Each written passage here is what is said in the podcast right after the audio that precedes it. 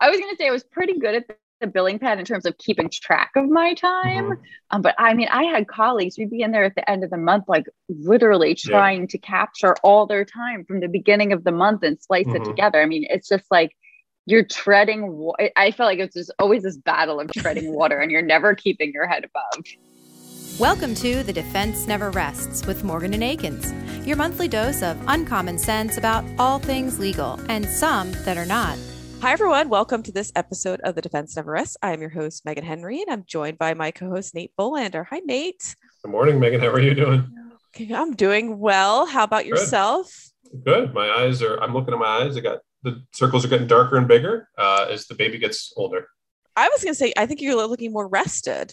Mm, well, to be fair, it's a good thing you said that. My mom is here every Tuesday night, and we're doing this on a Wednesday. So last night was my one night a week where I get the the full shebang. So quite oh. nice. So how many hours did you get? Eight and a half. Oh, that's more than I got. inter- interrupted with crying, interrupted with feeding, and things like that. But I mean, it's but it's double about double what is normal, so that's good. Yeah, I mean, I I probably only got like six, so you're you're looking good. Look at you. Well, thank you. I appreciate that. Well, so let me ask you, as a, as a mother of two, it gets great at three months. It gets better for life, right? Like you just have to do this for three months, and then you're good. Mm, yeah. thought not. Yeah. I thought not. Yeah. Yeah. I mean, let's see. On a given night, I mm-hmm. probably I go to sleep in my bed. I usually have some child who joins me at some mm-hmm. point. Then I get uncomfortable. I usually then switch to some other bed mm-hmm. location and sleep there. And then some other child probably finds me at some mm. point in my new location so I wouldn't say my experience is normal, but I wouldn't I wouldn't count on you having a full night's sleep for the rest of your life. okay. All right. Well, thanks a lot. Let's move Unless on. you go on vacation. yeah, well, that's the thing, right? That's that's the only saving grace. So. Anyway, I digress. So mm-hmm. today we have on Corrie Hurm, and Corrie is the director of claims of Embroker, which is a an insurance startup. Um, and so she's here to kind of talk about the challenges that are specific to startups and, you know, what she sees on, on her end. And, you know, I think it's super interesting coming from, you know, she worked for a long time at larger legacy carriers and now is at, the much smaller, you know, startup carriers. So the challenges are, are very different. Uh, and I think her, her viewpoint is, you know, interesting to listen, listen to and, and to hear just how it's different on her end. Yeah, I, lo- I love people that get into the new kind of uh, forthcoming progressive way that people do business and how they got into it and how that's maybe better than the than what's gone on in the past how they're improving upon what's gone on in the past. Yeah and some of the, just the unique challenges that that she sees and that you know a, startup may see that's not um, a, a typical for a, a, much larger insurance company. So right. with that let's bring her in. Good morning Corrie. Thank you for joining us this morning on the defense never rests. How are you? Good. How are you megan? Thanks for having me I'm doing great. Um, so, you know, I think you've listened to a few of these, and I usually um, what I do is I kind of I like to get to know my guests and run through like how they got to where they are today because I think that's to me that's an interesting story and I like to hear it. So everyone who has to listen has to listen to me asking everyone where they got to where they sure. are today. but you know you're currently the head of claims at Embroker, but you also you know you went to law school you're a practicing attorney um, for some time. So I, i'm curious how did you end up deciding that law school was the path that you wanted to take? Did you like did you grow up in a family of lawyers or was it just like me that i was like i don't know what else i'm going to do so this is what i should do so i can get a job later. Exactly. I nothing interesting. Um, I know lawyers in my family, and I was in college and had I was a political science and English major with an art history minor, and like I don't know what I'm going to do with my life with this. And I like school, and I was good at reading and writing, so just kind of fell into law school. So I was definitely one of the people in law school who was just kind of fell into it. Um, you know, kind of a large financial undertaking, right, to just kind of fall into, but not one of those people who had visions of saving the world as a public defender or came from a family of lawyers or anything like that. Um, and I think I kind of, I pretty much fell into the insurance industry the same way I think like most people do. You know, don't you wonder, like the any of your classmates who were like the art history majors who didn't go to law school, do, like, do you wonder what, or, or maybe you know, well, like, what are they, what are their jobs now? Like, I wonder this sometimes. I know. you know, I don't think many of them have the jobs that we envisioned we would in college, right? Like these great jobs working in art galleries and things. Oh. I think that like everyone, for the most part, that I know of has jobs that have nothing to do with what we were learning in those classes whatsoever. If I, I could add a data point here, uh, my girl, my girlfriend, my girlfriend's sophomore year of college was an art history major, and she is now, I believe, the uh, head of charitable giving for a big museum in New York. So I think that's that's See, those are the yeah. those are the jobs that you envision having. Yeah. So there you go. But nobody yeah. I knew end up in those positions. No, no, no. No, like I, I feel like mo- anyone I know is like in marketing, like marketing, right? Or teaching. Yeah, yeah. Well, so but you practiced for for some time, um, and that and like what led you away from you know actual practice? Yeah, so like you said, like I like many people, I think in this industry kind of fell into insurance in general. Um, I stumbled upon an internship at what was the time was ACE USA when I was in law school. And so worked there part time in their E&O claim group. So got some exposure to the industry there um, and was able to kind of just see what happened and work with all these lawyers. I'm like, this is great. These are all these lawyers. They're super fun. They're really casual. Everyone's wearing like corduroys and sneakers to the office. And this isn't like law firms that I've interned at. Um, but I still had visions of becoming a matrimonial attorney and had done a little bit of work doing that and clerked for a family court judge uh, after law school. And was like this is not for me. So then i still wanted to be a practicing attorney but turned towards the insurance route and did after my exposure at ace um, and worked at a firm doing insurance coverage, bad faith litigation, representing a lot of Lloyd's clients. Um, and, you know, like anyone else that I guess working in the industry and private practice had exposure to all the clients and then saw the attorneys internally, um, got to know what they did, did some projects, ghostwriting projects and things like that for some of our internal clients. And that's kind of how I then fell into getting out of private practice and then moving into the industry and the in-house side. Um, of course like the lore of not having the billing pad yeah. too right is always there. What's the allure of that? I don't understand. I love it.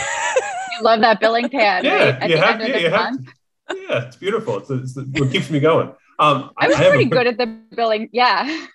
No, go ahead. I'm sorry. Go ahead. I was going to say I was pretty good at the billing pad in terms of keeping track of my time. Mm-hmm. Um, but I mean, I had colleagues, we'd be in there at the end of the month, like literally trying yeah. to capture all their time from the beginning of the month and slice mm-hmm. it together. I mean, it's just like you're treading. I felt like it's just always this battle of treading water and you're never keeping your head above. Yeah.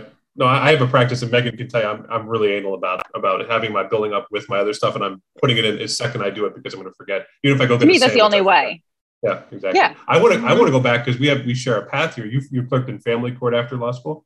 I did. Yes. So where, where was it? Okay, it was Jersey. Was it was it dependency court or was it custody and divorce court or, or were they merged in Jersey? So it was somewhat merged. Um, most so in family court is mostly it's divorce, matrimonial issues, and then it is also juvenile court and then mm-hmm. DYFS, which is child services um, in mm-hmm. New Jersey. And they were all merged um, in family court. And I, my judge for the most part did DYFS, so Division of Youth and Family Services. So it was like child removals. And then we did some matrimonial motions on Friday afternoons. Yeah. Um, but it was all merged in. So we had one judge, not the one that I clerked for, that was assigned to juvenile, one that was assigned to DYFS, which was my judge, and then they all handled a smattering of matrimonial matters. And I know Megan, we're way off topic, but I I, uh, I clerked I clerked a dependency court. Uh, I clerked for a judge who just was elected, and so he didn't know where he was going to go. So he hired me as his first clerk, and I was going wherever he was going, and he went to dependency court, and that was incredibly eye opening, which I assume is like DYFS in New Jersey and when people say, you know, what was it like? I said, all I need to tell you is there were eight courtrooms in dependency court in Philly at the time. And we heard 30 to 40 cases a day of dependence. I mean, yeah, that, that just that tells, that just tells, yeah, that just tells you the volume that you're dealing with and what the problem is like in, in Philly. So I I digress. I've, I've really ruined the mood now of the, of the podcast. Megan, Megan, bring it back. Let's let's well, I, well, I, bring it back to insurance. Yeah. Although no, I wanted to touch back on it though because that is something I've hear, heard so much about from people that I, I feel like I know so many people who in law school wanted to go the family law route and then you know had some touch on it either they had internships with family law attorneys during during law school or you know clerked or whatever outside of law school and none of them do it now. I think i think because of maybe that experience you had i think it's just really emotionally hard to it is to completely emotionally draining in different ways right? Like yeah. i felt like the matrimonial work was emotionally draining um, because your clients are very needy. It is probably like the worst time in their personal lives and nothing you can do will make them happy yeah. I think you just have to be a certain type of personality to do that. And then doing like um, Nate saying on the dependency side is just emotionally draining from a completely different perspective. Um, I mean, I hate to say from no other way to put it. I mean, it's just depressing. It's really depressing and emotionally draining. Um, and I know in the court where I worked, they would rotate the judges out of that cycle every two years, I think it was for that reason specifically. Yep. Yeah. I remember the yeah. first case I ever had, 8 a.m. The first day, the first day I ever had a legal job, the first day of my clerkship. The first case that came before the court was a woman who, a mother who had burned her son's face, who was like one year old with a, with an iron on purpose. Oh, was God. crying, and she just she put the iron on his face. That was the first day for number one case, and I said, "This is going to be a tough, a tough, tough year." And yeah, yeah, yeah, exactly. Oof. I mean, hence I, my then pivoting towards Yeah, let's get into that. Can we please get out of after my clerkship. Thank you. Can we please get out of this this chasm we're in? so yeah, you want to get over to where there's the the civil claims that you know someone negligently burned someone in the face. Exactly. oh yeah. Any- anyway, but well, once you let like once you moved uh in in house to insurance and you let go of the billing, like how was that adjustment period to you? Did you feel like you're like wow, like I can just like go in and do my work and and leave and I don't need to, you know, make sure I enter time for every single thing I do all day. Yeah, I mean, I definitely had a reflex of it when I first went. I remember like my first three months or so when I was at the Hartford, I would constantly be going over like, oh, or I'm spending too much time on this one case or this one task, right? Which you can't do when you're in private practice. I need to move on to something else. But even though you have so many claims and cases on your desk when you're in house, it, it's just, it's a different model, right? So I definitely had that reflex, I think, for the first 90 days of, oh, I got to capture this time. I've got to make sure I've got this, or I've got to move on to something else. I'm spending too much time on this today. Um, so it's total readjustment of your mindset. Yeah. But I mean, I really liked it. I, I think I fell into it pretty easily in terms of just managing. It's a much higher volume and you do have to readjust. You're not digging into the files so much, right? You're kind of sitting up here in this 90, not 90,000, but up higher viewpoint, and you have to touch everything a little bit less, but everything needs to be touched. And one of my colleagues used to say it was like a, a hidden move where you have say 150 files on your desk you have to be hitting everything and moving along and making decisions really quickly which i really like because it moved yeah. it moved pretty fast yeah and and but then you were also managing outside counsel in those roles too, correct? Correct, right. Yeah. Mm-hmm. Like what the basically the role that I used to I was in previously. So how is that shift now too? And I, have talked to a lot of people about this as well. Like suddenly you're on the inside looking out at you know some people that at a role that you were likely in, and you have to have a different viewpoint as to um, what your counsel's doing and questioning something they might be doing. Yeah, and when I first went in house, I, I, I didn't spend that much time in private practice, so I was still on the fairly young side of being a practicing attorney, and so that's an interesting dynamic, right? Some of the partners yeah. that I used to actually report to, then I was then now their client, um, but it, it was still an interesting perspective because I knew what was on their desk, what was going on from the inside, and what they were dealing with, with say insureds or their clients. Um, so I do think that it helps from being on, on that side side of it and seeing as opposed to not being on the practicing defense side and appreciating kind of what they're going through on their the, on that side of it a little bit. Um, but i do think it takes time and experience to to kind of get that confidence to maybe challenge some of those attorneys on what they're doing strategically or billing wise. Like those are tough conversations to have right? And when you do come out of the law firm if you're maybe not say partner level or at a higher level i was definitely a junior associate when i left it, it's an interesting dynamic to then turn around and say to some partners at law firms, or especially ones that used to report to, why did you bill so much for this or, you know, I don't think we should be taking this in that direction. That comes with time, I think.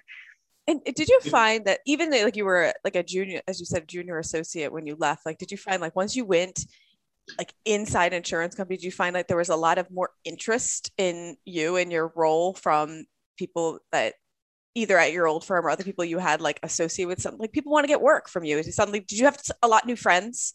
Like, you know, yes, you know what's interesting since I've started here at Embroker, I have a lot new friends, yeah. um, mm-hmm. right? Because look, law firms are a business, um, and I can appreciate that. And you know, there's a limited amount of work, and now now right now in the industry not just in the insurance tech space but in, in, the whole space there's so many new companies but it's like uh, you know our company i was like fresh blood in the water almost um, and lawyers are business people. We're not taught this in law school but a lot of lawyers are business people and that's what you're charged with is bringing in business and making money so yeah i mean i, I do i did see that and i'm seeing mm-hmm. it now kind of all over again um, yeah you know people with the interest in the business and i can appreciate why again because law firms are a business and, and you have to find it somehow and that's something that I, I wasn't at least taught in law school is part of the job i was just I, I always say it at conferences when you go to conferences you know who the claims folks are and who the attorneys are because you see one person surrounded by a circle of other people. I said you could definitely tell who's who.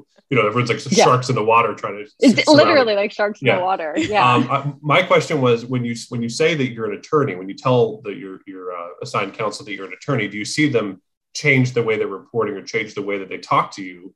Because when you when people say claims folks, and then people say I'm a former attorney who has moved to the insurance industry, do you find that people's mindset changes and they they kind of know that they're talking to someone a little more seasoned in that role and they've been on the other side? Not always, but I have sometimes. I, am thinking of a specific instance. I went to a mediation for a claim that I was overseeing when I was at travelers and um, i was the manager on the file and I, I, went to the mediation so i wasn't involved in the day to day i just kind of helicoptered in for that and I met with the attorneys uh, for breakfast before the mediation. And it was a California claim, and one of the attorneys was in California, and one that represented the client was from New York. And I was talking about some of the elements for that you to meet for disability discrimination claims and uh, taking reasonable steps to accommodate. And one of them looked at me and she said, "Are you a lawyer?" and and it, it, completely changed the conversation mm-hmm. and the dynamic I had with them after that. And that's not always the case. And I've worked with a lot of claims folks that are not attorneys but have been doing it for 20 yeah. 30 40 years mm-hmm. right and, and are just as tuned into everything as attorneys but there are yeah definitely certain circumstances where i've seen that happen well i also feel like from like from our standpoint like it, you have to have respect for the the claims folk even if they they ha- they're not attorneys they probably know more than you like right we, yeah.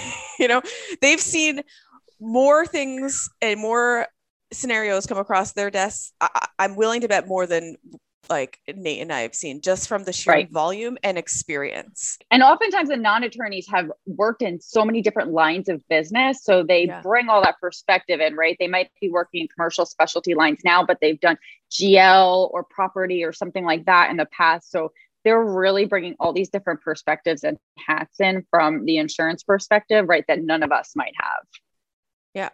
And I mean, I feel like it it's it would almost it's hurtful to counsel who like don't understand that or don't appreciate that. Like I, I would imagine if I were in like your shoes and I had a counsel like trying to give me like I know better attitude because I'm an attorney, I it would just completely turn me off. Be like, mm. yeah. so exactly. Sure and you know, and then the, and that's the other thing too. Like a lot of these claims folks, attorneys are not have been embedded in the industry for so long and we're handling such a volume of cases that we have our own relationships, right, with plaintiffs' counsel. Mm-hmm. I mean, I, I made I'm thinking of one specific in the Philly area, and every time I, I kept coming across him for a while. Every time I see him in the mediation, he'd sigh at me, like, "Oh, Miss Hurm, here you are again." Um, and you oh, know, come on, give us a name. Give us a name. Let's. Oh. No, you're. Not, I'm kidding. I'm kidding. You're not kidding. Oh, okay. All right. Can, listen, if you're going to, I was edit that out. Um, they have relationships with the mediators, right? Because the, these claims folks are handling hundreds and thousands of cases, oftentimes within the jurisdiction with which they sit. Mm-hmm. So they're seeing these mediators, judges, opposing counsel on a regular basis and have their own relationships with them. So, Megan, to your point, it's you know you're doing yourself a disservice as outside counsel of not really partnering with your claims folks because they have their own viewpoint and relationships with with the parties involved that you can really leverage to kind of drive things in a favorable direction it's so it's so much easier to work with a claims individual who's who's done work in that venue before i mean i've had yeah. i've had claims that have been wonderfully this wonderful partnership between me and the claims adjuster because for the claims individual because they they say listen here's my roadmap for the case i'm thinking liabilities adverse I have, I have a mediator I love. See if they're on board for mediation. Get a. I mean, it's like you're they're in tune with you, and I'm like, yes. I, have had conversations with claims people that at the end I'm like, sure, that's it. You're right. right. You're 100 percent right. I, that's what that's what I was going to say to you, and you did. You took the words out of my mouth, and it makes it so much easier than dragging the case through the mud and and like explaining everything every step of the way. You know. Yeah. Yeah, exactly. Like utilize their expertise, and like you just said, nate they're so attuned to a lot of times the jurisdictions with which they're in mm-hmm. if they're handling cases there specifically and you know the mediators and the judges and the juries and how and you know that's just a resource that it's a shame not to to try and utilize right to drive your claim right. yeah it certainly helps to move move things along to i mean what we all want typically is to close close files so mm. certainly working right. together is going to assist that process exactly so you know, I, I want to pivot over to Embroker and, you know, can you talk to us a little bit about how it came that this opportunity, I mean, came to you and how, how you know, how you were to embrace, you know, basically starting working at a startup and, you know, how, how that came to over to your desk, I should say. Yeah. So, I mean, I would say I've always worked um, at legacy carriers, right? Large mm-hmm. legacy carriers over the course of my career. I worked at um, a third party claim administrator for a while too, but that was a, a large organization. Um, and really was in like some great positions at legacy carriers, but that was always my background really and my upbringing. So this is a total 180 pivot.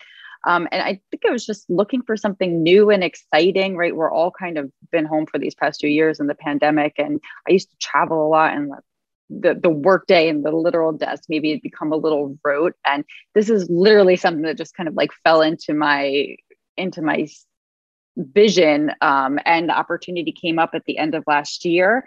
And it is again like i said a complete 180 so embroker is obviously new to the space. We're an insurance tech startup um, based out of the bay area and was started in 2015 and um, provide professional lines to small companies venture capital backed startups so really you know very very small companies um, as opposed to my position prior to this i was working with financial institutions, large banks, other insurance companies, and publicly traded companies. So, uh, not just the company and the position that I'm in, but the companies I'm working with on the claim side are also completely different as well.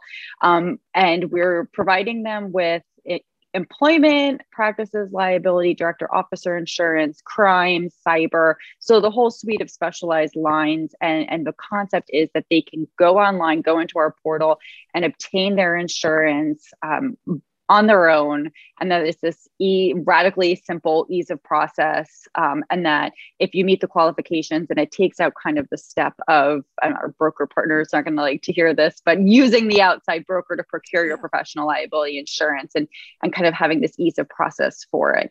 So um, basically coming on something that was on the ground up and that has this digital platform which in the commercial specialty line space i think is something that's really new right? We see it on the personal line space. I know right. for myself, at least, like yeah. I had auto claim last year. I didn't speak to anyone.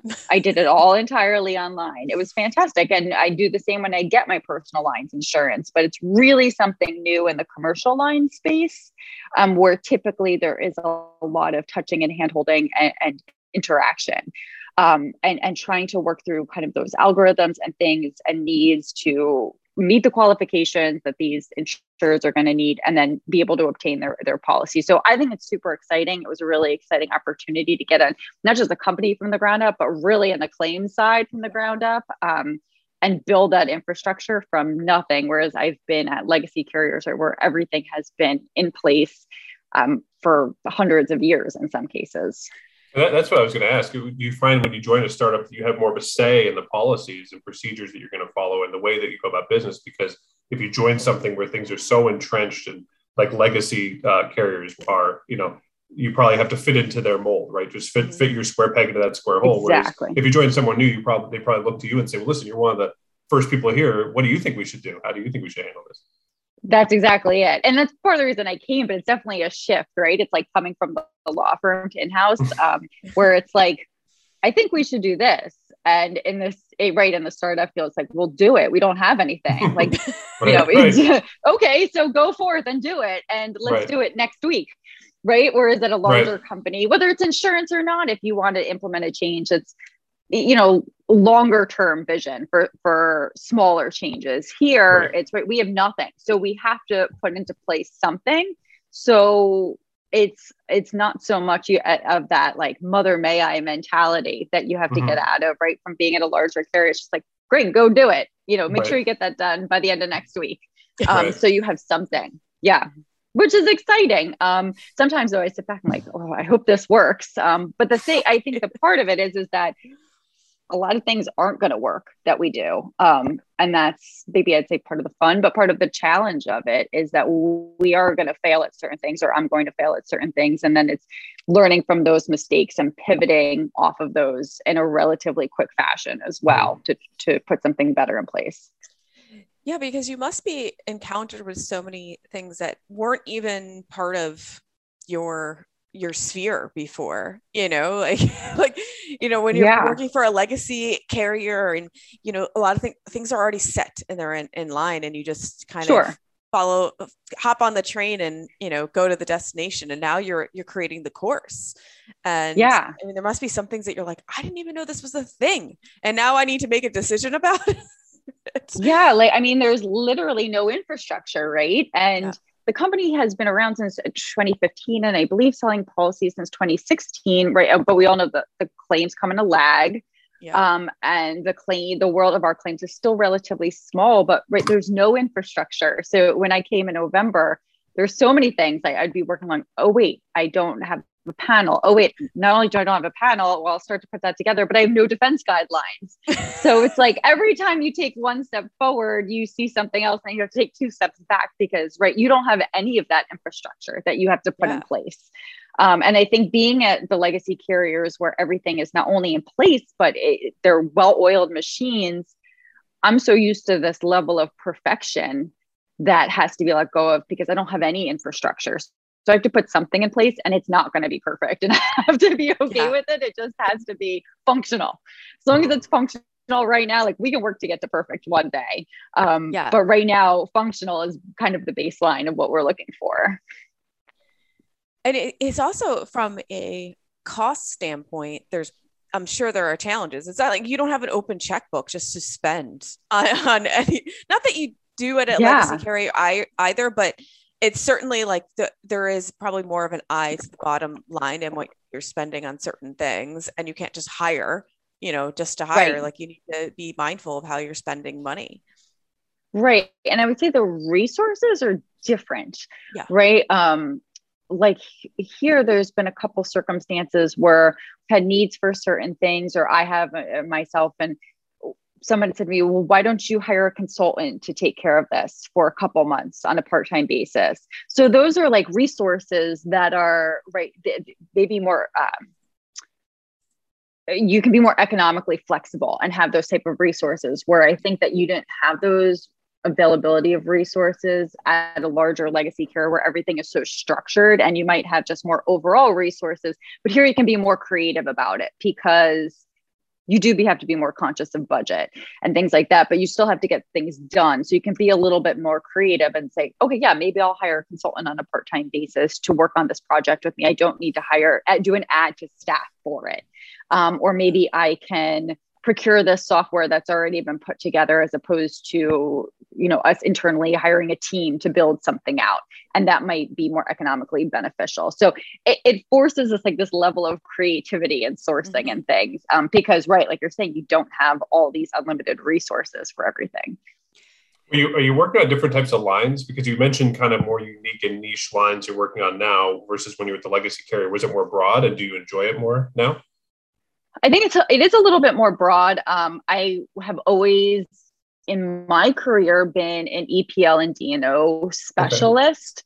Okay. Um, and I did do some when I was at the TPA, some E&O, LPL work. And here we're really offering most of those lines of business. We have an LPL program as well, and then are offering the D&O, um, EPL, crime, cyber, fiduciary. I really personally have not had a lot of experience in cyber, so it's been stretching my legs that way. And I do think it's fun. Um, I always have said, you know, when I went to the TPA, I kind of went I don't say kicking and screaming, but handled E and O and LPL claims kicking and screaming because my specialty was always D and O and EPL. But I do think it's good for folks to have experience in so many lines of business, right? It's great to be an expert in one, but to have and maybe have dabbled at some point in all these different lines of business mm-hmm. on any side, but special, I'm thinking specialty commercial lines because that's what I'm in. Um, and to really have that experience, because then you could pivot easily or be in this position. You know, I'm really trying to literally went to CLM two weeks after I started to educate myself on cyber claims yeah. um, and the current state of the cyber world. And it's going to be a resources we can do that. But um, I think if you have some of that exposure, you can pivot very easily. But I do, I mean, it is fun. I do like kind of having a hand in all these different lines of business right now. Yeah. And so, what in the lines um, that you're handling, like what what have you seen the most shift and change in since like the the start of your career you know when you started in D&O and it, like what what have, how have you seen the, it shift and the types of claims you see? I would say i mean i don't know about in the types of claims that we see. I would say that right now at least i feel like we're tending to see things that are we see claims come across us and they're not li- li- necessarily in litigation right away. And right now, I'd say in the past six months, I feel like I'm tending to see claims and folks more willing on both sides, plaintiff and opposing counsel and our insureds willing to settle pre-litigation or come to some sort of resolution and things starting more as a pre-litigation type of claim than complaints just landing on our desk out of nowhere. Yeah. Um, I'm I feel like you know I intake all of our new claims and I'd say the majority of them are pre-litigation circumstances, whether they're demand letters or on the EEOC side, administrative charges, um, or just notices of circumstances or draft complaints. I'm seeing more of that than just things just charging right into litigation and folks trying to work through um, resolutions prior to litigation being filed. And I don't know if that's a result of like the past two years and the COVID environment or people not being as litigious. I don't think it's a bad thing though, because since my career started, I also think a major shift has been defense fees as a result of aggressive plaintiffs' counsels have just become astronomical. Mm-hmm. Yeah. Um, I would say, and I have worked both now and in my previous positions, not just with panel counsel type of partners that we have relationships with, but all different types of law firms when insurers have choice of counsel. And it's across the board. It's just um, and plaintiffs' counsel has become extremely aggressive over the course of the past, maybe say five, six years, and has really driven the cost of defending claims up.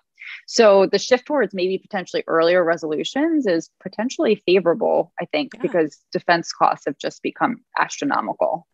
So, what sort of tactics are you seeing, you know, from counsel that like are, are there, what are those aggressive tactics that you've been seeing?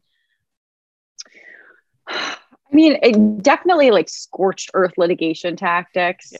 um, in some circumstances, right? In California, they love that. Um, and I think they love to kind of press upon this current state of social inflation. And a lot of these topics and things are kind of out there in the media and social media, and it's having an influence on society in the United States at large. And then, therefore, potential jurors' opinions, especially in certain parts of the country. And they are plaintiffs' counsel, I'm talking about, is leveraging that, absolutely yeah. leveraging that to kind of scare opposing counsel and the insurance industry, I think. I mean, I really think that they're they have been leveraging that to share to scare the insurance industry into settling claims and then that's really just pushing the value of them up right because folks are saying, yeah. I can't let this get to a jury trial in downtown LA. So I'm going to pay a premium to settle this. but that's just increasing the value of everything unnecessarily. And I do think there has to be a, a reset on that um, in, in some regard because it's just going to become unsustainable at some point. Yeah. so, do you see a difference between urban versus rural environments? I mean, you just mentioned uh, South, central LA. Do you see that plaintiffs' councils are willing to push more in areas where they know they can get a nuclear verdict than in areas where it, it's a little more favorable for the defense? The jury breakdown would be more favorable for the defense. I think so. Yeah, I think as a general, in a general sense, yes, I have seen plaintiffs' counsel in maybe more rural areas push, but it's because they might have a, fact pattern that they think has this inflammatory set of facts that's mm-hmm. going to really inflame the jury pool that they might have on that case. But I do think that I do think it's in a general sense, yes, much more specific to urban areas. Um, and that they're really plaintiffs' counsel ch- are cherry picking certain cases with fact patterns that they know will be really um, inflammatory to a jury and, and, then just you know for lack of a better way to put it kind of exploiting the, that yeah right. I, I do think to touch back on the how you're seeing the resolution on pre like or more things come across your desk pre-suit um, and a willingness to resolve them early. I, I it is my like my humble opinion that covid does have a lot to do with that because there's such a backup in in the courts and try like yeah. they're not no one's seeing trials like they there there's not you can't hold that over anyone's head anymore that the trial costs are going to be so significant because trials are so far down even further down the road than they ever were before and i right. know the courts are trying but it's just like there was a two year backup like there's only so much that they really can can do um so I, I do think that's probably why we're seeing you know a willingness to you know kind, kind of get things done pre-suit because avoid the costs avoid the costs of filing a complaint and you know the filing fees alone and then they're like if we can just sit down and talk maybe about this without going through that effort with or without defense counsel. I mean just talk talk to Corrie or some of your people and then you know maybe you can get it done without having all these extra fees yeah, I agree. And right. And we're on the civil litigation side, right? So these courts are going to clear out their criminal backlogs yeah. first. Those are going to take priority. And I, I am getting the sense that the plaintiffs counsel bar is is seeing that as well and maybe communicating to their clients, right? Because the average plaintiff, eh, in reality, they're going to have to wait years and years for a trial and a judgment that might or might not go in their favor. And then if it does, you know, appeals after that so, you know, does the average plaintiff really want to wait and go through that when they could potentially resolve a case in the next you know, 90 days? Right. And move on and with I their think, lives? I, you know, and I, sorry, go ahead. No, go ahead. And, and I think courts are more, courts are more, uh, vociferous about you know when you get to the pretrial phase did you try to resolve this and i think of one especially in federal court i do some federal yes. court work because i do aviation law so i remove a lot to federal court and judges are always you know when you go to when you start your pretrial they, they basically say without saying, if you waste my time on a case that you could have settled six months ago, and if you can go back and say, Your Honor, I, I, hate to I hate to tattle on my opposing counsel, but here's some emails where I wanted to mediate this three months ago, and they didn't even respond to me. The judge will. I, have had judges say, "Go mediate and come back to me." I mean, almost, they're going to throw you over to the magistrate, right? Mm-hmm. Like goodbye. Exactly. exactly. Yeah. And and I think I think even in state court they would have done that five or ten years ago. I think now there's built-in mechanisms to, for alternate alternate dispute resolution that wasn't there a decade ago. So I think there's a they know if they don't participate on the front end, the, the judge is going to have a problem on the back end. Yeah. Yeah. No, I agree with that. And I think another thing that's indic- in, indicative of this is that a lot of the mediators right now are backed up. They're oh booked oh for God. months. Yes. They're booked into the summer. Yep. I know. No, I just tried to schedule a mediation. I thought we were going to get it scheduled like the end of March, and now it's the end of June. yeah, exactly. yeah, which is to me another sign, right? That that everyone's looking to try and resolve matters. Yeah. So, what are some challenges that you've seen, you know, with council you know, being being a startup and having again, you have cost restraints and and you also have specialty lines. So, I'm sure you're seeing some, you know, pain points and issues with outside counsel and costs and how it affects your bottom line. Yeah, I think a lot of that has to do with, you know, there's different types of policies out there, right? There's policies in specialty lines that are duty to defend that turn the defense when the policy is triggered over to the carrier. And then in those circumstances, we would appoint counsel off of, you know, say a panel that we have with pre negotiated rates and counsel that we're familiar with. And then there's policies that give insured choice of counsel. Um, and they can choose counsel, um, and the rates are kind of what they are. Um, and I think that that drives a huge difference in terms of if you're just looking at bottom line numbers.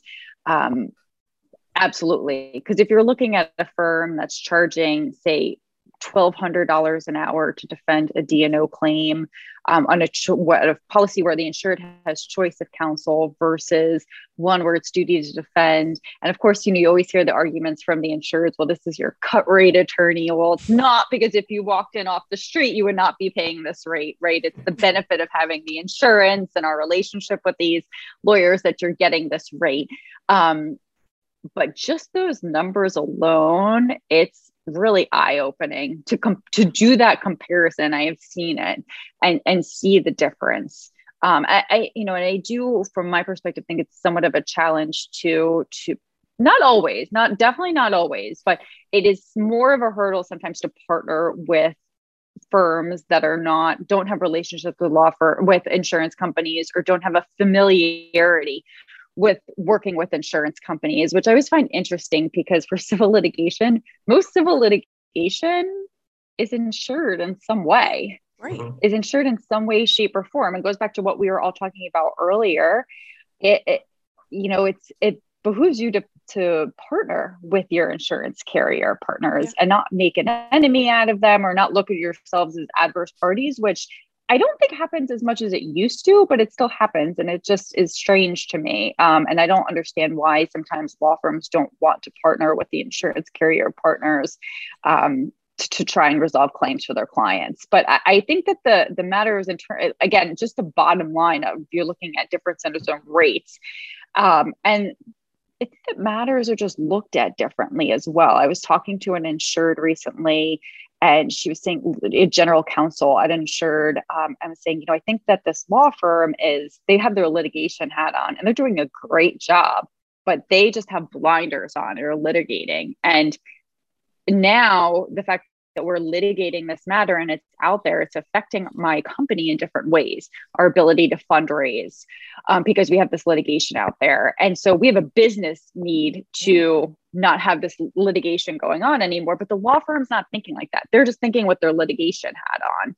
Um, and so that's a challenge that I, I see frequently. And and i'm so going from you know being at a legacy carrier and over to like an in, like insurtech do you have you seen a difference in kind of like the and I, you alluded to this earlier too that's where i'm going with this like the the type of insurance you have in you know in your portfolio like you they're i imagine and may correct me if i'm wrong they're probably they're smaller and they they them too might not have a lot of the checks and balances in base in place as some of you know the insured you may have seen at your legacy carriers. Is are you finding seeing that as to be accurate? Absolutely, especially because in my position at my prior um, position before I came to Embroker, I was managing claims for publicly traded companies and financial institutions. totally different. Right. So, yeah, I mean, large publicly traded companies with risk management, human resources, general counsel's offices. This is totally different.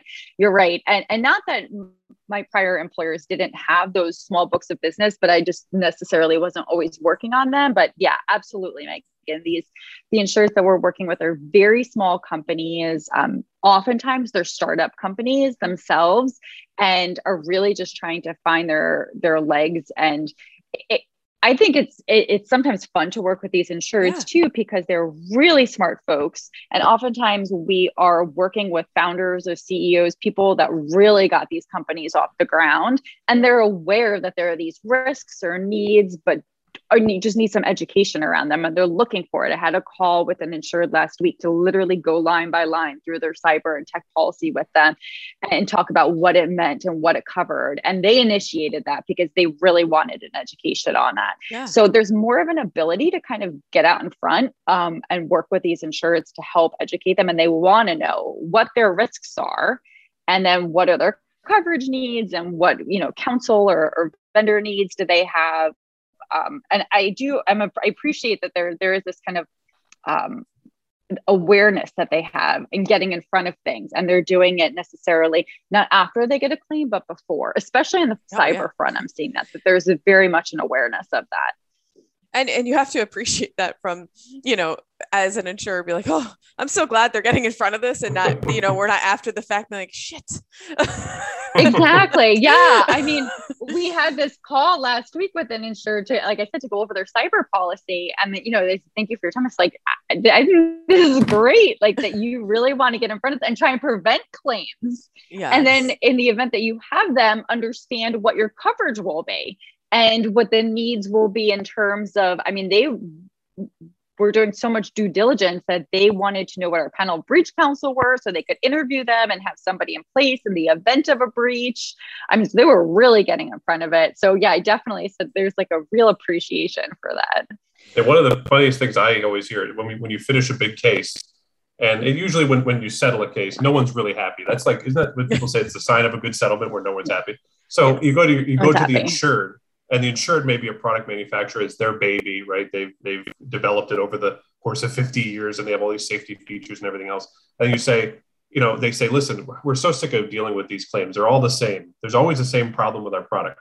And of course the the very um, common sense response from me is why don't we look into why? Right? Can we can right. we look at your warnings? Can we look at your manuals? Can we look at your production line? Can we look and they say well listen we just paid this huge thing out you know, we, we just, you know, our insurance company did, but we just got hit with this. We've spent enough money for now because that's going to cost money to do that. So they go down the road and then six months later, I get a call, same kind of claim, same venue. And by the way, the plaintiff's attorneys are talking, right? They're on these, they're right. on these group chats and they're saying, well, listen, I just hit this client, there's this company for this much. Why don't you try it? I have the same kind of fact pattern. And they've already made the roadmap for it. So it's just frustrating to, to see the same thing over and over again. It gives us work, right? So, I mean, it's like, fair enough. But, but I, I don't know why people don't have the foresight, like you're talking about, to say, listen, we've had five of the same claims. Maybe we should go and spend a little money on the front end to, to fix this. Right.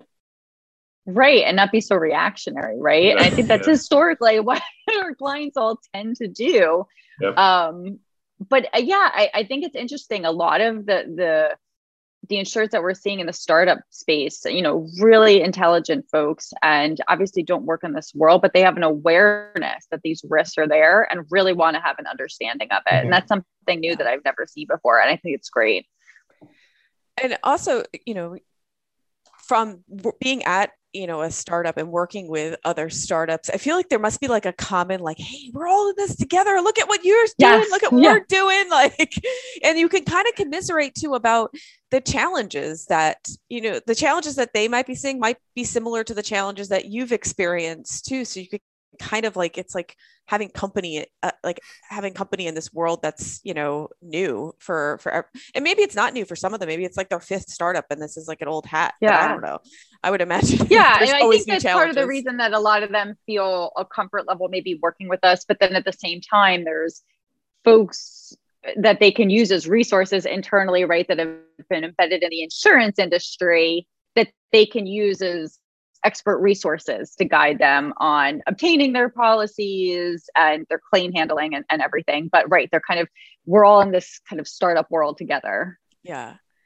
And so do you, and does this platform that Embroker uses, do I mean, I, I think my answer is yes to my question, but you know, I, I mean, making it so user friendly for, for an entity to you know obtain their you know their EPL coverage and their D&O coverage or their cyber coverage. Like I feel like this is like how things are shifting away to, to make these processes a little easier and less daunting than having to go sit with the broker and having them you know write it like figure out the whole policy. It might not be for everybody but it seems like this is how right. the market is shifting I think so. Yeah. And I think that's why our CEO, Matt Miller, started Embroker was because he saw that that's the way things are shifting. And we, we live in such a digital world. Mm-hmm. Um, and especially for small companies of this nature, is it necessary to sit through that process of with a broker? And that takes weeks, sometimes months to obtain yeah. your insurance, right? Mm-hmm. We're not talking about the targets of the world where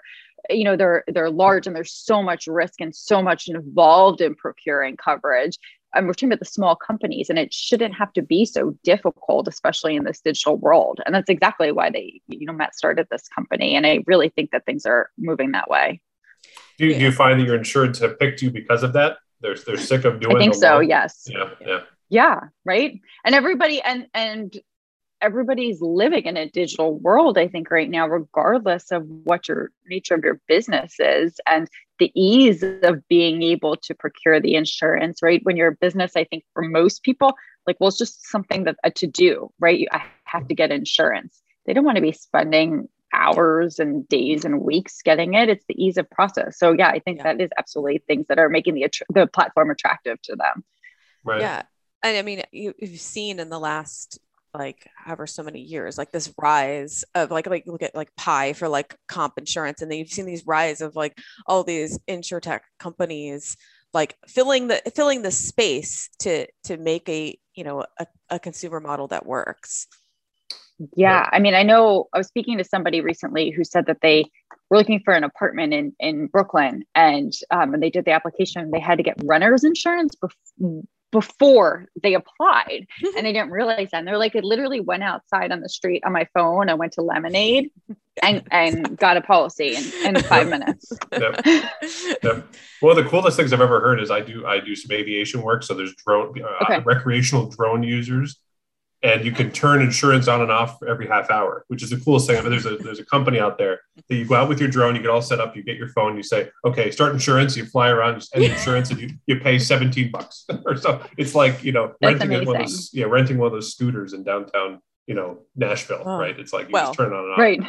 Nate speaks from experience. So you know what's funny? I was going to say renting scooters in downtown cities, and then I thought of Corrie. I after a long night in Nashville, I rented a scooter by myself to get. To, I was going out to try to find dessert at three in the morning because I was ready for dessert, and and I I rented a scooter. I went down the street, turned left, went. I, I, I hit the curb, went over the handlebars, ripped my suit, brought this brought the scooter back in front of the hotel, parked it, and I woke up the next morning not so with it. And I checked my phone. I had rented a scooter for ninety seconds. so this has become. So you are not the first person that's told me a story like that. Really good. Thank. You. I was hoping I wasn't the only degenerate that was that had done this, but I don't think ill of me. It was a long, a long, a long evening. But I. So. Well, in that vein, too, we where I live in an urban area, we had a pilot scooter program for a summer, mm-hmm. and they never came back after that. They never came back after the pilot. Yeah. They were wildly popular with everyone yeah. here um, but again, urban area, and mm-hmm. they did not come back after the pilot. I think for yep. similar types of reasons. Well, in Nashville, combination of what's I forget what the name the main street is there with all the bars. Combination of that plus Broadway. kind of hip Broadway plus kind of hilly, more hilly than you'd think. I okay. mean, not a good, not a good combo, especially for me. So. Anyways. Yeah, and in an urban area, I mean, I won't even ride a bike. I don't even trust myself to ride the bike around, right? right. Um, yeah. So so okay, will, Megan, take it away. I'll, well, no, I have I, I have to talk about the scooters quickly too because I a few years ago we were in DC and they're everywhere in DC and while they're convenient, I, they add such a mess because people just mm-hmm. drop them wherever they want. Like they don't yeah. park them back where they might belong. They just like I'm done with my scooter and they just like leave it on the on the sidewalk or leave it on the front steps of a museum or whatever it may be. And I'm like, this is I, I could see why like your your city after the pilot program was like maybe we don't want these scooters around. And like all these people flying around on scooters no idea what they're doing and they crashing into everything. Yeah. Yeah.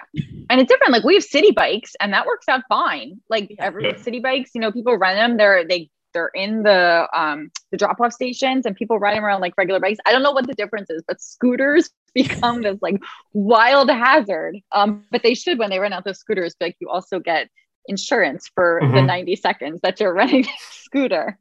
Yeah. I needed it. I needed it because it cost more than that to tailor my suit, you know? So maybe I could have made a claim. Well, would it have covered fixing your suit is the question. I, well, I probably had to pay a premium for that, but you know, I upgrade my insurance. Yeah. Yeah. After that, the state that you may have been in at that time at three Yeah. o'clock in the morning. Not something I make a habit of. You know, I had never been to Nashville before. I didn't know I was going to. You, you learned it's fun. I did quickly. And and the next thing you were gonna do is ride one of those bikes that you just drink and ride the bike with all your friends and you oh, the pe- pe- pedal tour or yeah. whatever? Yeah, right, right. nothing bad can come of that. No, never. Um, well, so Corrie, if you- you know, if you could go back and give your like your younger self any advice to do anything differently uh, compared to where you are are now, could you think of what what advice you'd give yourself? I think part of it would be what I was mentioning before is to force myself to kind of branch out and like dabble in more different lines of business to get experience in them and really push that. And I really, I almost feel like companies should do that too, because um, I think that folks get so entrenched in becoming, say, D&O experts or EPL experts or cyber experts. That's great because you have people are so embedded in those lines and really have historical knowledge but then that really from a career perspective kind of pigeonholes you right? Um, and it, it makes it difficult and sometimes you get bored or you just want to learn something new. So i think that it helps to push yourself and i would have told myself to do that um, and and try to branch out a little bit more that way. And i think that that just from a career perspective then opens up a lot more possibilities to you and then even makes it easier if you end up in a position like i am now where you're handling all the lines of business, even if you just had some experience in all of them to kind of get your legs under you and get off and running. Yeah. And do you still like for when you were in private practice, do you still like hear from or keep in touch with any of like the partners or attorneys that you worked for? Like, are they still your friend? Are they still knocking down on your door? They're, they're de- no, but they're like my legitimate friends. That's Um, good. yeah, I actually I took some time off in between my prior position and starting here, and met with the the partner that I work for for coffee, um, and they are just such a good group of people. And I actually recently was saying we were I was talking with my coworkers about where um, we learn different things, and one of the partners that I worked for in my old firm, I said I, he literally taught me how to mediate a case. I literally like went with him, and he was an expert, and he I watched him, and he taught me how to mediate a case. Um, and then I a couple weeks after that reached out to him with my new information. And he said to me Corrie i remember when i taught you how to mediate a case um, so they're all still my friend. They actually invited me to a retirement party for somebody in the industry that they're hosting next week.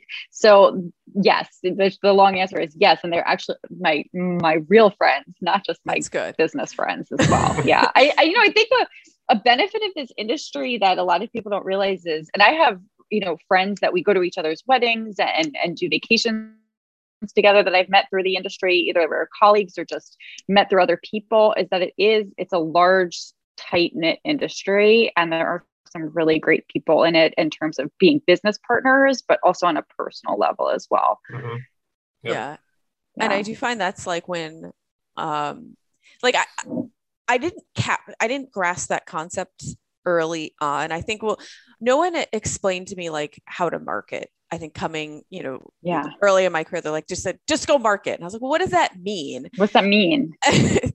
you know, and it took a while to figure it out, but it was really just like find people you like and just talk to the people you Right. like and develop relationships with them. And that's like that's the most genuine marketing time you can you can spend because it doesn't feel like you're do- it doesn't feel like something on their back and it's not forced you're like just Yeah. cultivating relationships with people that you enjoy being around Right. And then it's, you know, I can't wait to see Megan and have lunch with her when she's in town, as opposed to, oh, this lawyer wants to take me out to lunch. um, yeah, that's another one of those things they don't teach you in law school. No. And I, I don't know if it's changed, but I feel like it should. Like I, I I feel like in law school they need to teach you, you know, okay, you're gonna go if you go if you to opt to take this route that you're going to go work for a law firm there's some things you need to know like okay most law firms are paid by insurance companies well this is like this was never explained to me i never Yeah. understood that your clients like the people the insurance that you're representing like you're being paid by the like this never no one ever walked through to me till i got to my first job and i was like oh this is what it is Yeah. Yep. like unless you're going to go work in government or um, for non for profit, there needs to be some sort of business class in Mhm, law school, mhm. right? Because again, law firms are a business in terms of how do you get business and keep your clients. And I mean, I think I, I went to one mandatory um, session about how to deal with your client, um, uh, you know, your client accounts when I was admitted to the bar that was, you know, put on by New York State about how not to commingle funds. That was it. And it was really like an ethics thing. But there really needs to be like some business training, I think, in law school because you learn all these legal concepts and then you go to a law firm and you're like, oh, wait, we're making money here. And how am I supposed to do that? Right. It's People, not just people have asked me, about, how- you know, litigating cases. yeah, people have asked me, how would you change law school having been through it? And I always say, make it two years and make it more practical and less theory. Because you're in the, you're, you're in this Yes. philosophical, you know, like cl- cloud in the sky all the time. It's all so fluffy. And, and, you, and it was funny when I was clerking, I signed up a client in a Starbucks. I met a client in a Starbucks just randomly in the line, and they, she had a criminal case against her. And she said, I, "I like you a lot. I want to hire you. What do we do?" And I didn't. I had no clue. I was a bar admitted attorney in Pennsylvania in a, in a Philadelphia Starbucks, and I said, "I don't know, ma'am. I don't know how to do that." And I had to Yeah. like go research it, and I, I ended up signing up for five hundred dollars for her double felony, which um, wasn't market rated. But that was a lot of money when you're clerking. Anyway, so that I digress. But it's yeah, you're right. You, you don't learn boots on the ground, practical stuff. And I always say that that's the Yeah. thing that's missing in law school. It Yeah. really is. And I remember somebody once just literally mentioning in passing in law school, my third year, you need to learn how to network and do it well. And I was like, what does that even mean? And it just went, shh. I was like, no, you don't. You just have to practice law. And it's right. And it was like a really true statement. But like just to say that to a third year law student, especially ones that are, you know, in their early 20s, it means nothing. I mean, give some practicality around that. Yeah. And I mean, I would even take it further though. I think, and it's something I never did well is it, you need to network before law school. Like one of my really mm-hmm. good friends from college always was talking about building her network. And I'm like, what the hell is she talking about? You know, and I'm like, what, what network? What is she building? What is she doing? I don't understand. And I was looking back not so long ago. She was my very first connection on LinkedIn. And I'm still very good friends with her today, but she has used her network to get like to propel her so so far in her career and but she started it early and had a mindset of doing it early whereas i was like oh like i want to go drinking like i don't building my network Like I have friends. So, right. I just, I think that the, the younger generations are more attuned to that. I, I Yeah. feel like I'm Mhm. seeing a lot of um, younger attorneys and like you're saying law students or people breaking into the field are being much more proactive that way than We say fo- we might have been. Oh, Right. sure. We have a former employee, Megan, who you know. I'm not going to mention her name, but I hear from her every three months. She's in law school now. She left our firm to go to law school. Every three months, she's like, "Here's a complaint I drafted in an advocacy case. What do you think? Do you have any connections in these fields? Uh, would you want to meet when you're in Philly? I mean, she's and she's doing that with other people at the firm too. So that's. I mean, I, I would Yeah, never smart. do that in law school. I'd head down. Would never have done work. that. Never, Yeah. never. And she's and, and she's I've connected her with she wants to do immigration law. I've connected with friends that do that. She's she's doing a summer internship through one of our partners at our firm through another like that someone we know. And she's doing all this just by having wor- done good work for us and then email taking a minute every three months. You know, that's Yeah. all it takes. So Right. She Yeah. is the hustle. Like I feel like we Yeah. all maybe learn to have the hustle after the fact, but she's ahead of Yeah. it. yeah and Yeah. good for her i think i know what you're talking about Yeah. She's young and, and I feel like Yeah. they're more in tune with that than we than I was certainly. I agree. Yeah. I agree, Nate. if you were to pick an alternative career from where you are now what do you think you would do So being where I am right now, I think I would have gone into some sort of sales. I really like, I mean, just enjoy like doing things like this, interacting with people. Um, I it was horrible during the pandemic when we had to sit at home and didn't get to Mhm. see or interact with everyone. And I really enjoy that and developing relationships. I think I would have just totally done something different and gone into sales. Yeah, I do think that the I mean the pandemic for me really helped blossom like this, the podcast for for me because this wasn't mm-hmm. something I was involved in really pre I think it was on like one episode pre-pandemic and like that that was something that was definitely missing in my life then too, just the interaction and talking to people and I found yeah. myself like reaching out much much more, you know, I, and I think everyone had different ways they approached it too. Like my husband bought 50 pounds of flour and just started like baking everything in sight. like, you know, totally different outlook on it. I left Philly. Yeah, Nate moved. yeah. Where'd you move to? I'm from about two hours north of Philly near Scranton. And the only reason people know Scranton is the office and Joe office. Biden is from there. But anyway, um, so I'm from near there. And so in the pandemic, my wife and I left the city and came and lived with my parents because we want to get away from the nonsense in the city about masks and getting fines for being in public parks and all the other things.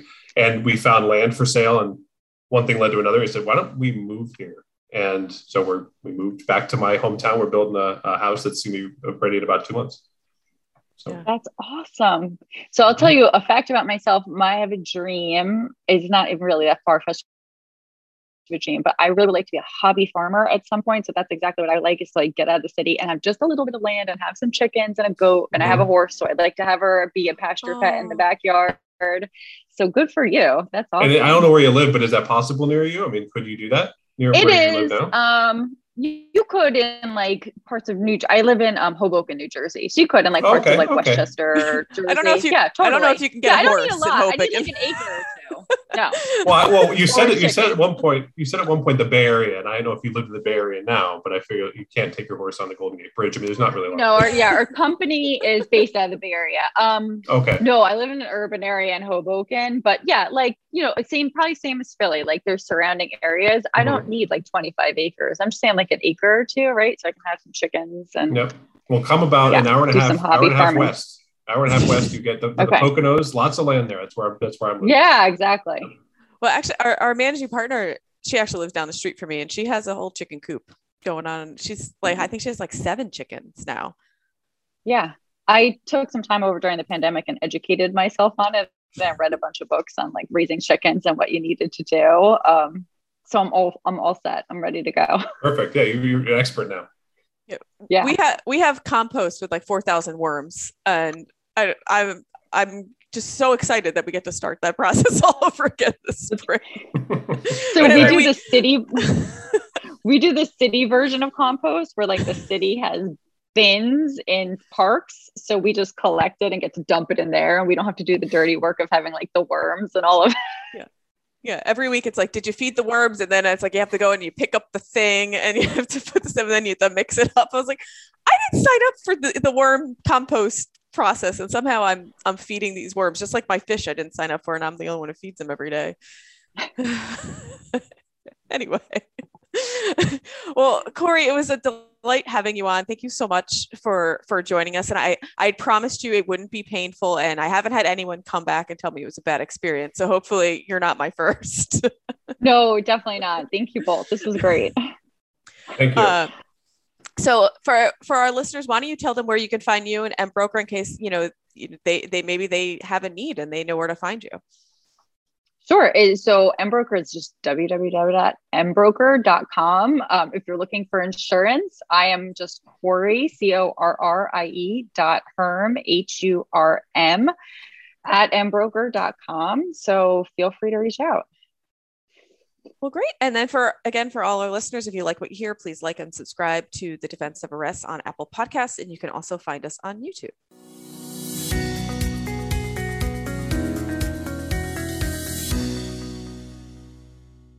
I got the uh, um the V-neck burgundy memo, which is good. I know. I noticed. I was like, oh, we matched.